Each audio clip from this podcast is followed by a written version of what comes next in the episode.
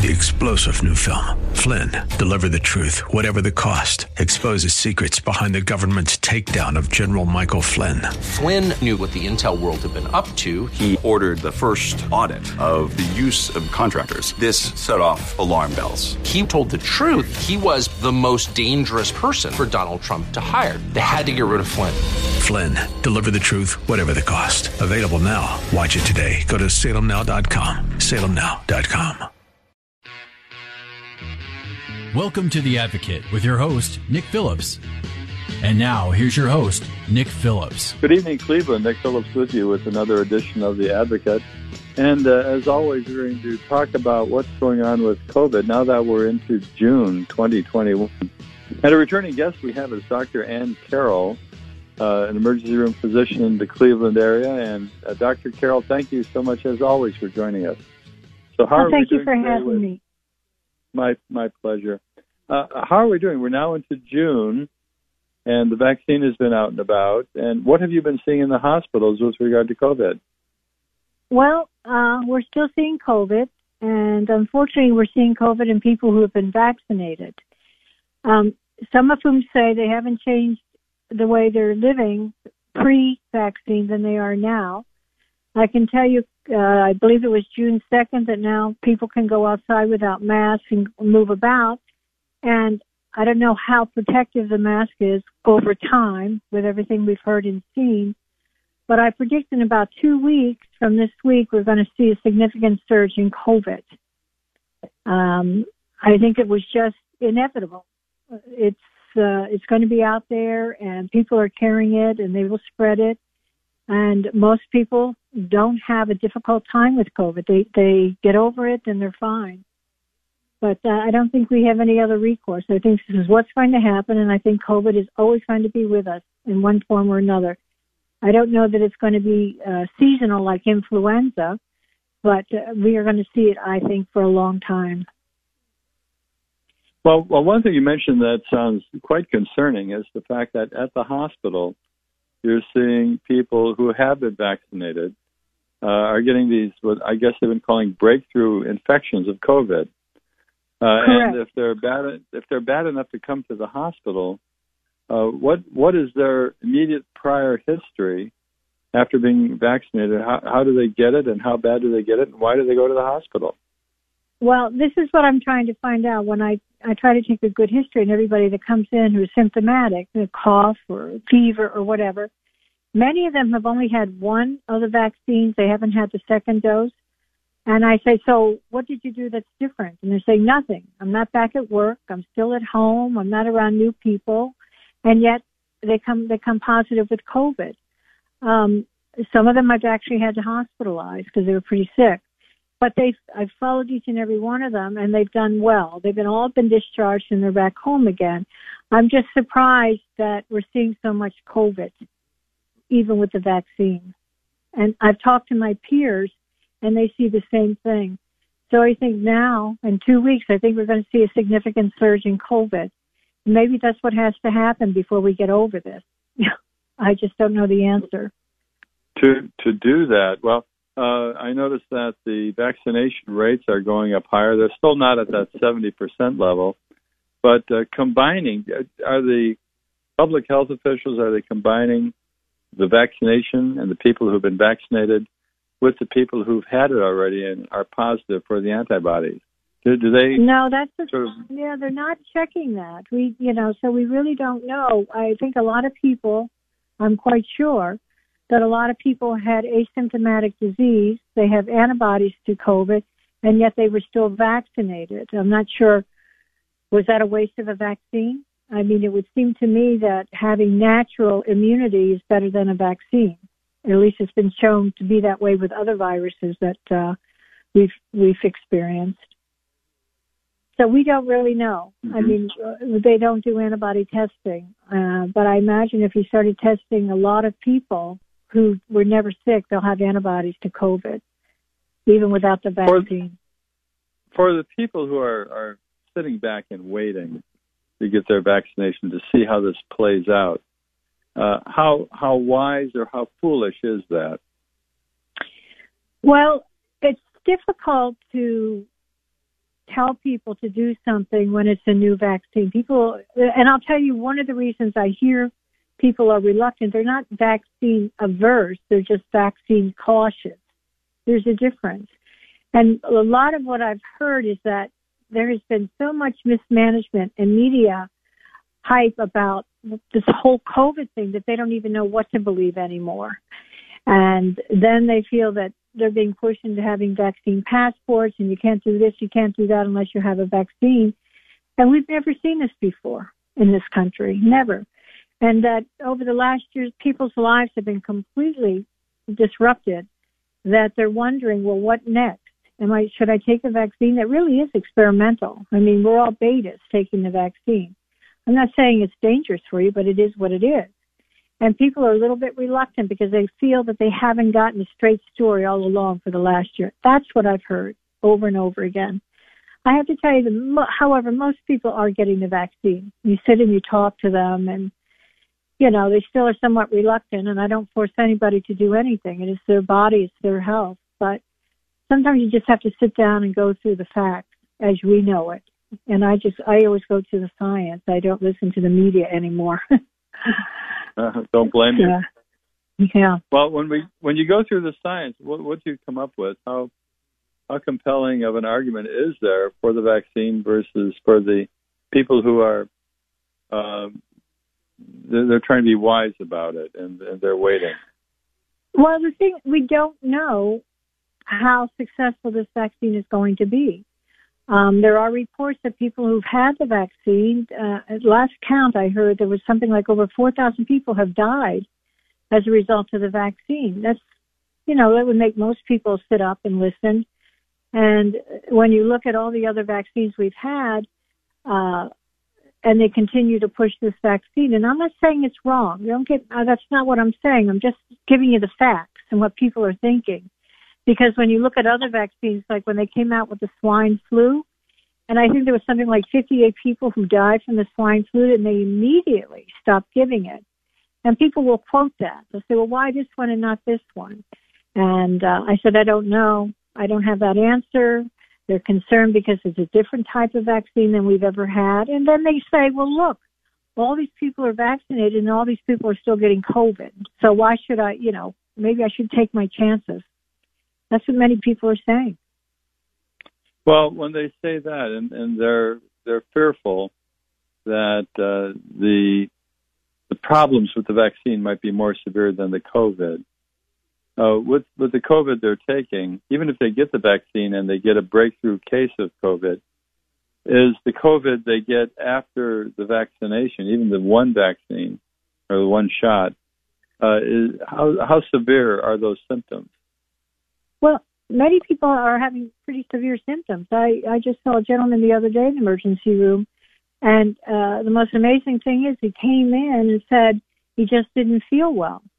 Didn't have a cough, didn't have a fever, just didn't feel well. So you do the just doesn't feel well workup. Well, of course, one of the things is testing for COVID. He had absolutely no symptoms. He was COVID positive.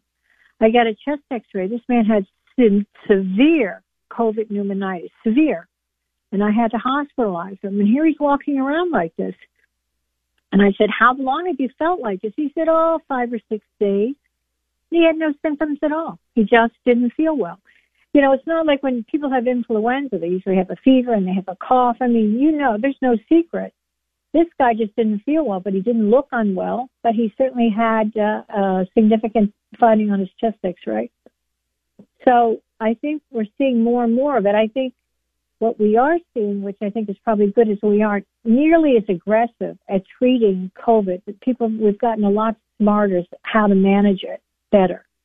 Um, for instance, if someone has COVID and and they're hypoxic, their their oxygen level is low, we give them dexamethasone. You'd be amazed at how quickly people turn around with that.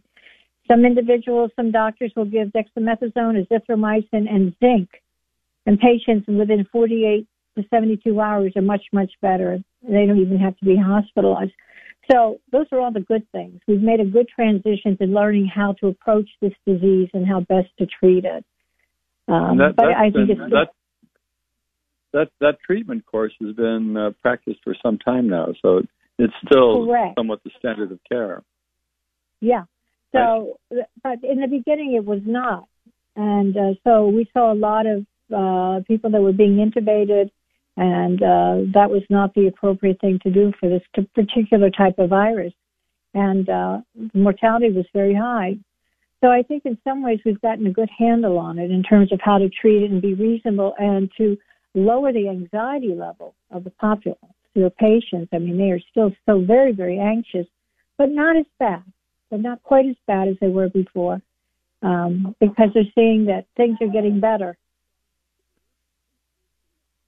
Well, well, that is good. And uh, everybody seems to be fed up with COVID. And uh, as we're, we're getting through this summer, Uh, with the vaccinations going out and with the numbers dropping down, uh, people are feeling a lot different. Hopefully returning right. back to the days of early twenty twenty, late uh, late twenty nineteen, when things were what we would call normal. But uh, well, in you any know, event, lot, we're, well, let's take a short break. Talking... And let okay. me interrupt for a moment and take a short break. We're talking to Doctor Ann Carroll, an emergency room physician here in the Cleveland area. And we're talking about what's going on with COVID right now, with the vaccinations, with the breakthrough infections, and how we're all supposed to respond to it and, and what we want to know. So come back with us after this break. We're talking to Doctor Ann Carroll, and we're going to be talking about COVID. Don't go away. We'll be right back.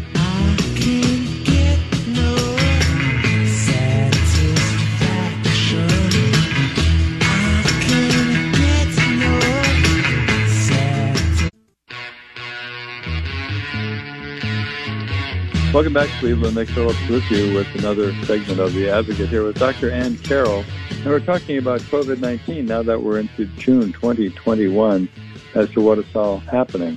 Doctor Carroll, thank you so much for joining us. Thank you for having me. You know, as we're talking about uh, COVID, there's the variant, uh, the U K variant, they're calling it B one one seven, B one seventeen. Are you seeing a lot of that in this area? Is that spreading around? Well, it was. I was told that it was the the uh, number one mutant now in, in the state of Ohio. Um, I haven't heard anything about the Brazilian strain or the South African strain being here, but I have heard that the U K strain is in Ohio. Other than it uh, being more infectious, uh, what about the severity of the symptoms or the age groups that it attacks more? Uh, more seriously. Is that change well, or is it about the same as we had with the COVID nineteen strain one? Well, from, yeah, from what we do, I mean, when we screen, when we test for COVID, we swab and we send it, we, we get the test and it's sent to the public health. We never, our department never gets the feedback as to what particular type of strain, what strain it is. So I, I could tell you I don't know. Um, I don't, I haven't seen people coming in with COVID more ill than before. But I am seeing a lot more COVID, uh, and I think in light of people who've taken the vac- who have had the vaccine. And I don't know whether they've changed their lifestyle. They're, you know, they're becoming less careful uh, because there are people out there who are asymptomatic, I can tell you, and maybe that's how it's spreading. But I don't, I don't think they're more sick. Actually, I think they're less sick than what I saw before. Um, and they're all doing does it, well. Does, does it affect the older people, people over sixty still? Is that still a problem? Um, I see all age groups. I, I, the youngest I've seen is, has been twenty, and of course the oldest has been in their mid to upper eighties. So I've seen some young people who've had COVID, were, were pretty stinky sick with it, but they did fine. And some of the old... No, the older folks, except for this gentleman the other night who was pretty sick, um, they many of them just go home. They don't need any uh, hospitalization. They don't need oxygen. Obviously, if they did, they'd have to be hospitalized, even with other comorbid conditions. So I don't know. Maybe this U K strain is it may be more infectious but less virulent.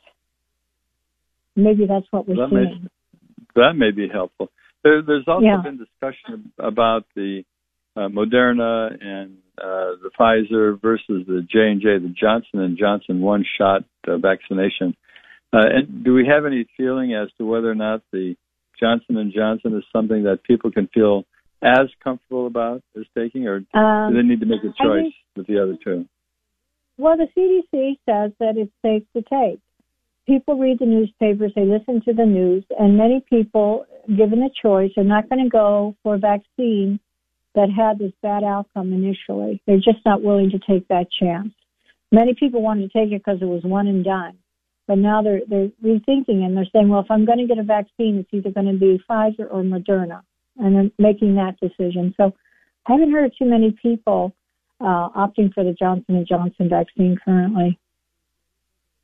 When you, when you have the people with the breakthrough COVID infections, and they've, they've breakthrough because they've been vaccinated, uh, can you tell whether or not, do they say whether they're vaccinated by the Johnson and Johnson or the oh. Pfizer or the Moderna? Yeah, we always ask if they've been vaccinated, and we ask when was your first injection or one or whatever.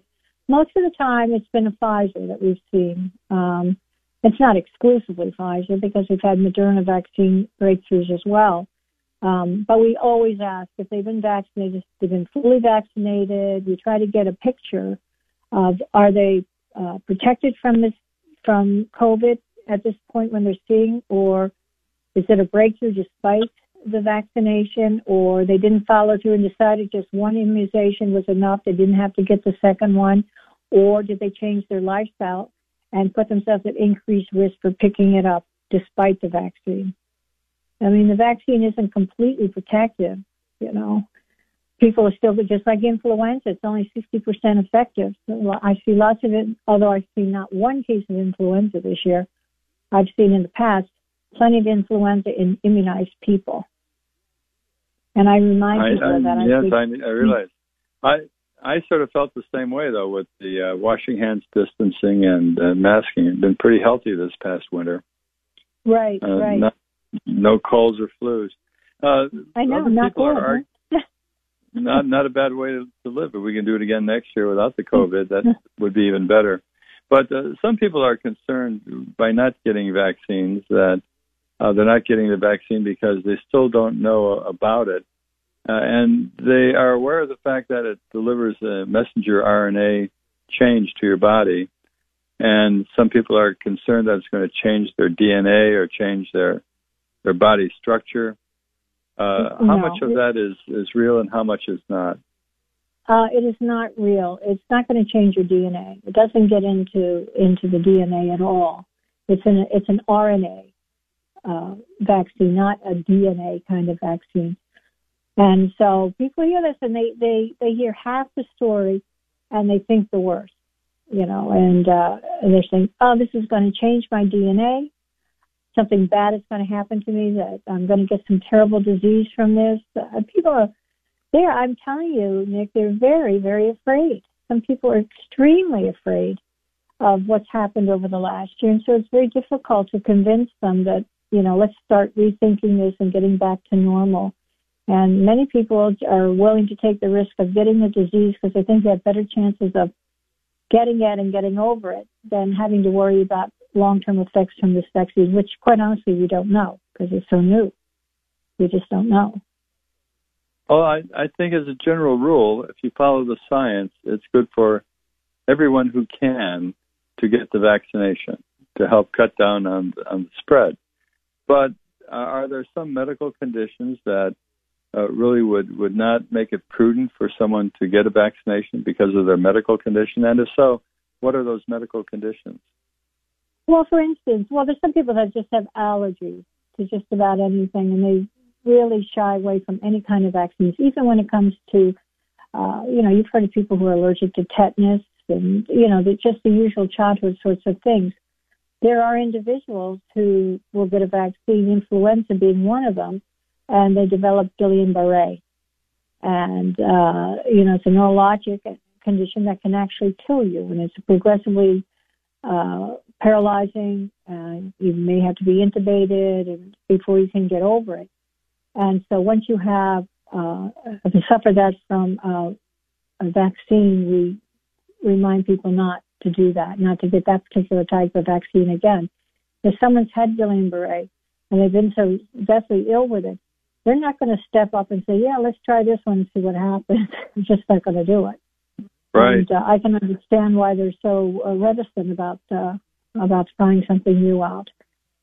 So you know, there are people that just cannot take certain things that most of us can tolerate, and we don't have a problem. Um, but there are individuals who cannot take uh, some of these antiviral vaccines. So check with your doctor and get get a reading on right, that. Right. How, you know. how are we looking? How are we looking for the summer? Um, we're gonna be outside. We're gonna have more sunlight, more vitamin D. We're going to I have more so. wind blowing around. What's that? I hope so. You know, well, you know what's going to tell us a lot um, is over the next couple of weeks when all of the um, regulations have been lifted, people can go about without masks. They're getting back to more normal. Then we'll see what happens. And I think that'll be a good predictor about what's going to be in the future, what, what we're going to have to deal with. My concern is that when we see a surge, and I believe we will see a surge in COVID, that everything will be shut down again rather than letting life get up, go on. People are going to get it, they're going to get over it, and we're going to get over it. Uh, we're just going to keep moving into a better, more more normal lifestyle. Well, at least we'll have a taste of normalcy, it seems so far, for the summer. And, and like know, you say, we're going to watch for those take, two weeks. Just don't forget to take your vitamin D. They're still recommending ten thousand units a day with your zinc. Very important, and, and vitamin C. That doesn't it doesn't hurt. That's pretty safe stuff. Yeah. But uh, well, well, in any event, hopefully people are going to go out and enjoy the summer and try to get back. Uh, besides getting their, their physical health in shape, get their mental health back in shape. We've all been suffering, and yeah, uh, nothing sure. better than. I think I've never, yep. seen, I've been in medicine over thirty years. I don't think I've ever seen uh, the patient population so terrified and uh, really paralyzed with fear, not knowing which way to go or which way to turn. So I'm looking forward to the fresh air and sunshine and people getting out and starting to heal their mental health, because that's a big problem with this COVID this past year. A lot of, yeah, a lot of depression, people, suicide, it's just been bad. A lot of people, a lot, a lot of us feel that. So, Doctor Ann Carroll, thank you so very much for joining us tonight and giving us an update. And uh, we'll, next month we'll talk to you again and find out what happened after two weeks after the unmasking has occurred. Yeah, it'll be interesting to see.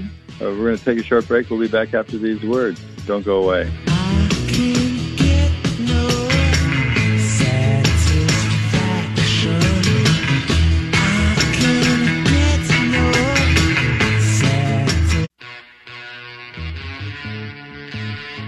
Welcome back, Cleveland. Nick Phillips with you with another segment of The Advocate. In the next two segments, we're going to get away from uh, COVID for a while and get away from the nasty things we've been experiencing for the last uh, year and several months. Uh, we're going to go back to the sixties, seventies, and eighties with uh, a, a very famous D J named Bruce Morrow, known affectionately by all of us as Cousin Brucie. Uh, he's been with us before, and he's back with us again to talk about fun things, finally. Cousin Brucie, good to hear you. Good to have you back. Well, same here. You? you know, uh, thank you very much, Cousin Dick. Uh, very happy how you opened the show. That, excuse me, we're going to uh, do away with discussions of COVID and all the other nasty street things. I, that's how I open my show all the time, Nick, uh, on W A B C. Is I say the first thing we do is no politics, and we're not going to talk about COVID. You know, people, I, I think it's time. I think we're all fed up with it, very tired of it, very aware of it, right? We're all getting vaccinated and yes, still doing our social distances. But it's nice to get sort of into a, a park, into a forest, and see some trees and some blue sky for a change. Good. Thank you. Oh, well, well it's, it's good to have you, because you've always represented the, the nicer things of life. I mean, and, and you go back. Uh, with the early rock and rollers, going back, what year did you start? Do I dare well, ask? Well, some people, uh, some people think I was originally with uh, Marconi when he was experimenting. Oh. that, that was kind of a joke by uh, some of the guys on the air. I swear they, they say to me, I hear him on Marconi. Now, I started, well, let's see, probably uh, about nineteen fifty-eight. Actually, uh, my first job, Nick, was in Bermuda. I graduated New York University, where I founded the radio station, and I had really good four, four, four really great academic, non-academic years there running the radio station. And I graduated, and I got my first job in Bermuda on radio station Z or hmm. Z D M. So I spent two years there, and uh, I, that's where I really learned my skill. Well, and that was uh, during the times when the whole genre of music was changing. We were going from seventy-eight records and uh, Perry Como and the big bands of World War Two to mm-hmm. yep. that thing they called rock and roll that like had a beat to it, which was really yeah, kind well, of yeah, a we, strange thing. We got out of the pop era, which only lasted about seven years. People don't realize. I guess the, the uh, Vic Damones and the Doris Days and the Sinatra and you know, and, uh, like, and the big bands. And we went into early rock and roll, like you say, and uh, things changed. When I uh, went to Bermuda, they used to call me the Hammer, because until I got there, it was pretty quiet. And I introduced early rock and roll on the air, you know, Chuck Berry's and uh, Jerry Lee Lewis and Elvis and the Drifters and a lot of a lot of groups like that. So suddenly, the entire air mood changed. It all changed. So I was called the Hammer, because you know, I, in those days I would really join the beat of this brand new musical genre, rock and roll, and I wanted to sound like it, and I did. So you know, it's kind of a fast-paced, uh, very heavy cacophony. Were you like one of those real fast talkers where you just uh, blasted everything out, uh, uh, twenty words in three seconds, kind of a guy? No, I, I never got up to that speed, but. You know, I listened to some of my old uh, tapes and some of my old commercials, and I say to myself, is that me? Because I, I say something. You know, so today, I'll give you an example. So, Nick, uh, okay, everybody, got a great sound by John Paul, George, and Ringo. Here are the Beatles. All right, now here. Back in the fifties, I'd probably say, of course, they weren't there in the fifties, but I would say something like that. Hey, everybody, Cousin Brucie here. We're going to play an high, high stack of black shellac. Here comes John Paul, George, and Ringo. That's how. No, that's what that. We sort of would expect from those days. Now, when you left yes. Bermuda, where did you go from there? I came back to New York City. I left Bermuda, and kind of an interesting um, story there, which we can reserve for maybe the next time you and I get together. I left Bermuda, and I came back to W to uh, I think W I N S. I became a uh, producer. I didn't go on the air right away. I looked for a job, and I knew I wanted to stay in Manhattan. So I became a producer on W I N S, which at that time was a um, old, a music radio station. And I got my break there, actually. There was a um, a union strike. And uh, during the union strike, all the AFTRA, or the on-air members, walked out. So the, they had to continue the radio station. So they took all of the administrative people and uh, all the producers, the non-AFTRA people, the non-union people, and put us on the air. I was the only one really there that had air experience, Nick. So it was a natural. And uh, What I a stroke of luck. What a stroke of luck. Yeah, it really was. I was. What's that called? Being at the right place at the right time. And uh, Cousin Brucie was born out of that. How how did you get the name Cousin Brucie? I think everybody listening. And by the way, I have to give a shout-out to my brother and his wife down in Marion, Ohio, who are faithful listeners to you on W A B C, uh, and uh, they're, they're listening. They're listening tonight for you, and they're glad glad you're out here still doing this stuff. Well, I am. And that's what people are very happy. You know, they well to, to digress a minute.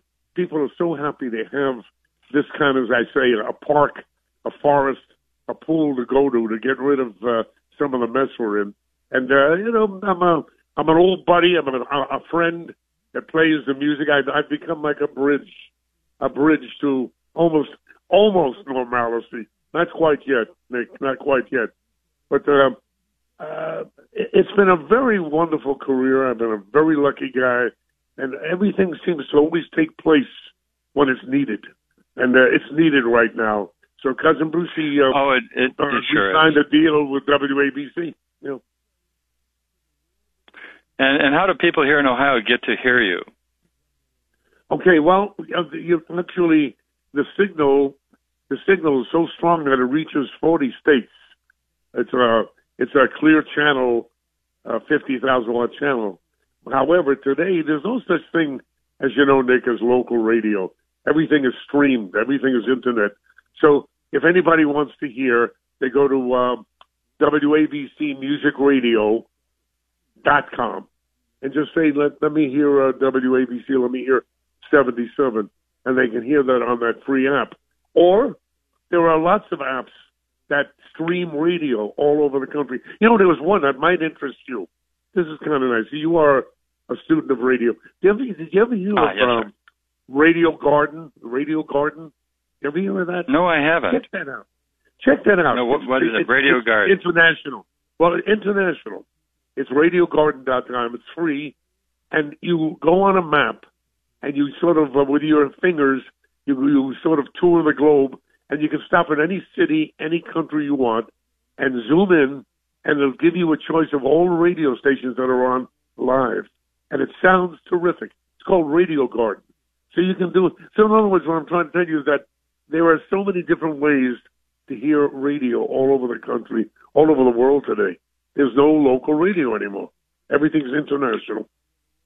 Well, and, well, there's nothing more special than listening to our old songs, because you know, since we've had videos uh, with uh, M T V and, and that kind of thing, going back to the days of the fifties, sixties, and early seventies, uh, truly the songs that we knew, which were the original songs done by the original artists, produced in the studios and highly produced with all kinds of um, you know, musical instruments adding to the uh, to the song.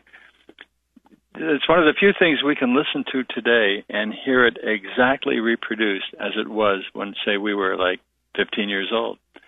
Uh, and our memories go right back to those days when we heard those songs. And uh, you're our connection back to those days, because you, yep. you still talk to those you still talk to those people. Who was the first celebrity when you got back to New York that you actually got to uh, talk to and uh, get to know? Elvis. Right away, Elvis.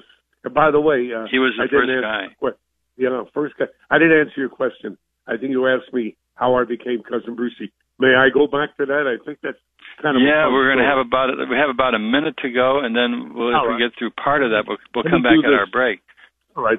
I uh, was in the studio, and uh, a guard, a security guard, brought this elderly lady in, and she said, uh, "Are you are you Mister Morrow?" I wasn't Cousin Brucie at that time. She said, "I need some help." And I'll leave the rest of the story to when we come back. It's a very sweet story. Oh, very good, yeah, because everybody knows you as Cousin Brucie, and you have those jingles that you would play where people are shouting Cousin Brucie. Oh, yeah. And uh, I know you referred to oh, it. You know, perfect. Nick, we're still playing the, playing the same jingles. I have my echo. People want what they remember. They want to have, they want to reminisce a little bit, especially this time in our lives. We need a little something, a little piece of something to hold on to. And that's what I try we to give people on sure my do. show. We sure do. We're talking to the famous Cousin Brucie from New York City, uh, talking about the good old days with rock and roll and, and the music that we still love today. We're going to take a short break. You're listening to Nick Phillips here on W H K, The Advocate. We'll be right back after these words, so don't go away.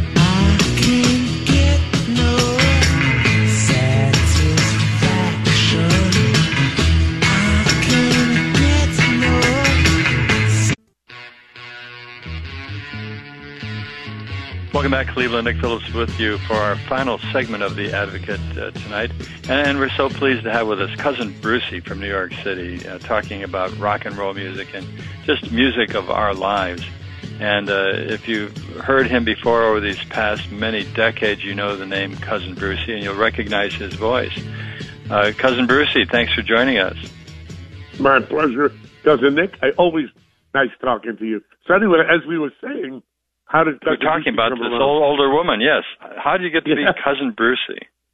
So she comes into the studio, this sparkly-eyed, uh, blue-haired, gray-haired lady, and she looks at me in the eye. Now, you know, in communication, if you if you want to make a connection, you look somebody right in the eye and you lock. Well, she locked on my face and locked on my eye, and she said, uh, do you believe we're all related? And I knew, well, look, I'm a kid from New York. I'm a Brooklyn kid. I knew she wanted something like money. And I said, yes, ma'am, I do believe we're all related, which I do. And she said, well, cousin, lend me fifty cents to get home. I'm broke. Well, that was so sweet. I put my record on.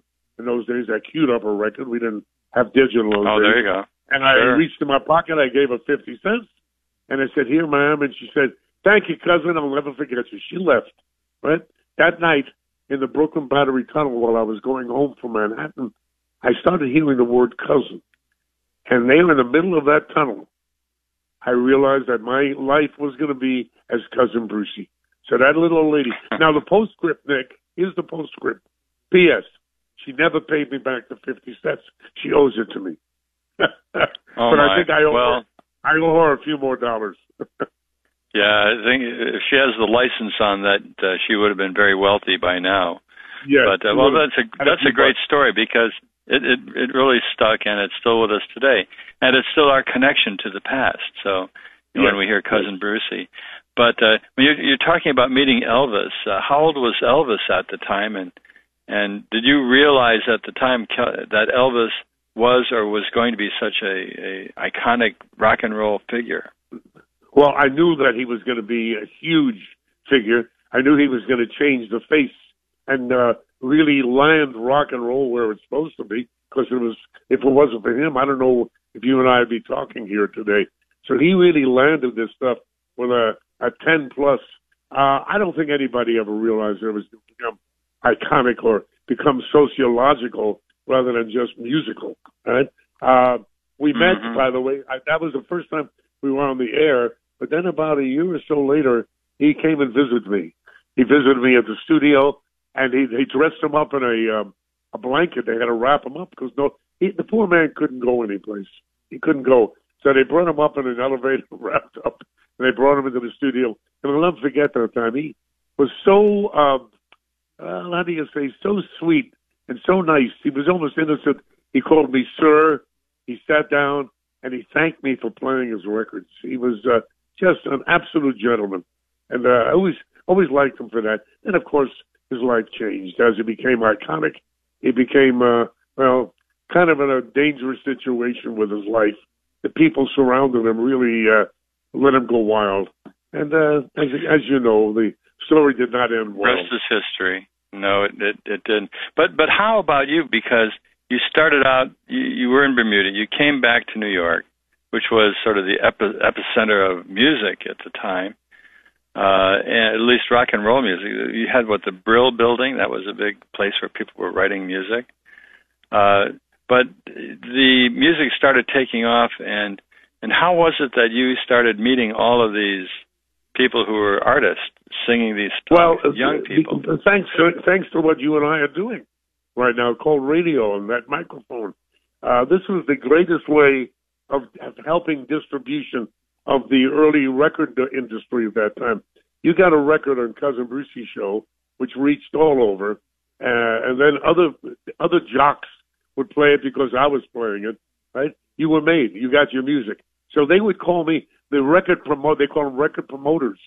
They would call me and ask if uh, so-and-so could come on the show, can uh, can this star come on the show? Can Connie Francis come on the show? And little by little, I was building up. I mean, it was becoming almost a, a music talk show because everybody wanted to come on. Then I started my Palisades Park shows, which have become very, very famous. And all these big acts uh, that were on my radio show would then be featured on the stage at Palisades Park in New Jersey. So, oh, sure. Now, this is when Palisades Park, was, Palisades Park was still in business at the time as an amusement park, right? Yes. Yeah, in the sixties. It was in, uh, I think it was in business till about seventy-one. So every weekend I did a uh, very big stage show, which many times were broadcast. And by the way, I'm still doing Palisades Park shows. I'm doing, there's no Palisades oh, wonderful. Park. I'm doing Palisades Park reunions. And I do them uh, at the P N C Center now, which is in New Jersey, Homedale, New Jersey. And uh, I have all the people that were on that stage with me, you know, the ones that are still with us, dear Lord. And uh, they come back, and we have thousands of people in the audience, that were many of them that were there at Palisades Park. So it, the, the emotion continues. The emotion is the music, Nick. The music is carrying this. Oh, my goodness. How many of the people from those days are still around and able to come out? Because it's been a lot quite of years. Quite a bit. Quite a bit. If you think this was uh, the sixties, and they were, you know, very young. They were either teenagers at that time. So if you do the math, you're probably a better mathematician than I am, because first of all, you're, you're in Ohio. That's the, the birthplace yeah. of mathematics, right? So you probably know. Uh, absolutely. Uh, yeah, so today, so today they'll be sixties, seventies, some in their eighties, and they're there. I mean, you got to understand something. Music, be the food of love, play on. That's Shakespeare, Cousin Nick. Shakespeare, twelve Oh, nights. My God. Right? Music be the food of love. It gets people going. It's a me- it's medicine. It's I. You know, I'll tell you something, a great story real quick. Uh, I, I do a lot of appearances, and I, I go to senior homes every once in a while, and you see these seniors in their wheelchairs and uh, sitting down and not being able to move too much. And then as soon as I put music on, Nick, invariably they get up and they, they dance in place a little bit. Suddenly, life is reinstalled. The music is medication. It's amazing. Yeah, who would ever think, I know when I was a young kid, ever thinking that you could be anywhere near a nursing home and hear groups like the Beach Boys, you know, pipe through the uh, right. nursing home. And they love it, and, and, and they'll sing along with it, and they get up, right? They were infirm, they get up and they dance a little bit. So it really is, this music is magic, because like you said, oh my goodness. it brings back it brings back their memories, and it brings back the time of youth, and, you know, and inspiration and spirit. It sure does, because you get to a certain age, and the number of years old doesn't matter. It's your health and what you remember that's really more important. Exactly. Hey, are, are you going to do a Are you going to do a Palisades Park uh, concert this year? Yes. Matter of fact, well, it won't be. This, well, yeah, we're planning it. As a matter of fact, I was on the phone with uh, Mister Ron Gravino, who runs uh, these uh, uh, affairs at P N C Center, and uh, we uh, picked a date. And until it's really in writing, I don't even want to talk about it. But all right, today, literally today, Nick, I'm going to be booking the acts of Palisades Park, and uh, I hope it'll be broadcast, too. It's going to be really a lot of fun. It's become a very, very important part of music. Oh, my gosh. Can you share with us any names of people who might be available? Well, I know you don't have them nailed down yet. Yeah. Oh, uh, Tony Orlando, Bobby Rydell, The Drifters, uh, The Tokens, uh, we can go on. Connie Francis. Well, Connie is not performing anymore, but she comes and she does things. But I'll, I'll have people like that, people that were part of me, uh, Felix, uh, the, Felix Cavallari, The Rascals, Paul Anka. I mean, we can go almost, I'd say ninety percent of what you remember, they were at Palisades Park with me. Wow. Well, you know, the, the fact that time flies by, and if we wanted to know how quickly time flew by, look at the year twenty twenty, how quickly that went. I mean, it was, I, I didn't want to talk about COVID. We said we wouldn't. However, twenty twenty for most people was a real bust. That, that year flew by as we're looking back now. And I, I think we should all cherish the time we, we have ahead of us yet. And, yeah, uh, and we do. It, that's what we should think about, Nick. We should think ahead. Let's think about the next year or the year after, and let's heal a little bit. Let's get back to some kind of normalcy. I, I don't believe we're ever going to be back for a long time uh, to where we were, you know, almost carefree with our daily problems. But I don't think we're going to yeah, see that again yeah. for a long time. But, you know, we'll be a little no, hesitant. I agree. We'll be a little suspicious. But we'll be okay. We're, we're gonna we're gonna get out of this. Did you get your shot? Oh, we're all vaccinated, so I feel much more, yeah, more relaxed. But yeah, but I would love to thank Cousin Brucie for being here. Cousin Brucie, thank you so much, and thanks for keeping positivity alive and uh, future things for us to do, like coming out to the Palisades Park concert. Thank you so very yeah. much for joining us tonight. A pleasure, a pleasure. Always nice talking to you, Cousin Nick. Thank you, Cousin Brucie, and thank you for listening tonight. We're going to be back next week, same time, same station. So between now and then, have a great, safe, and healthy week. Good night. And I sat and watched the Zanzibar sunset.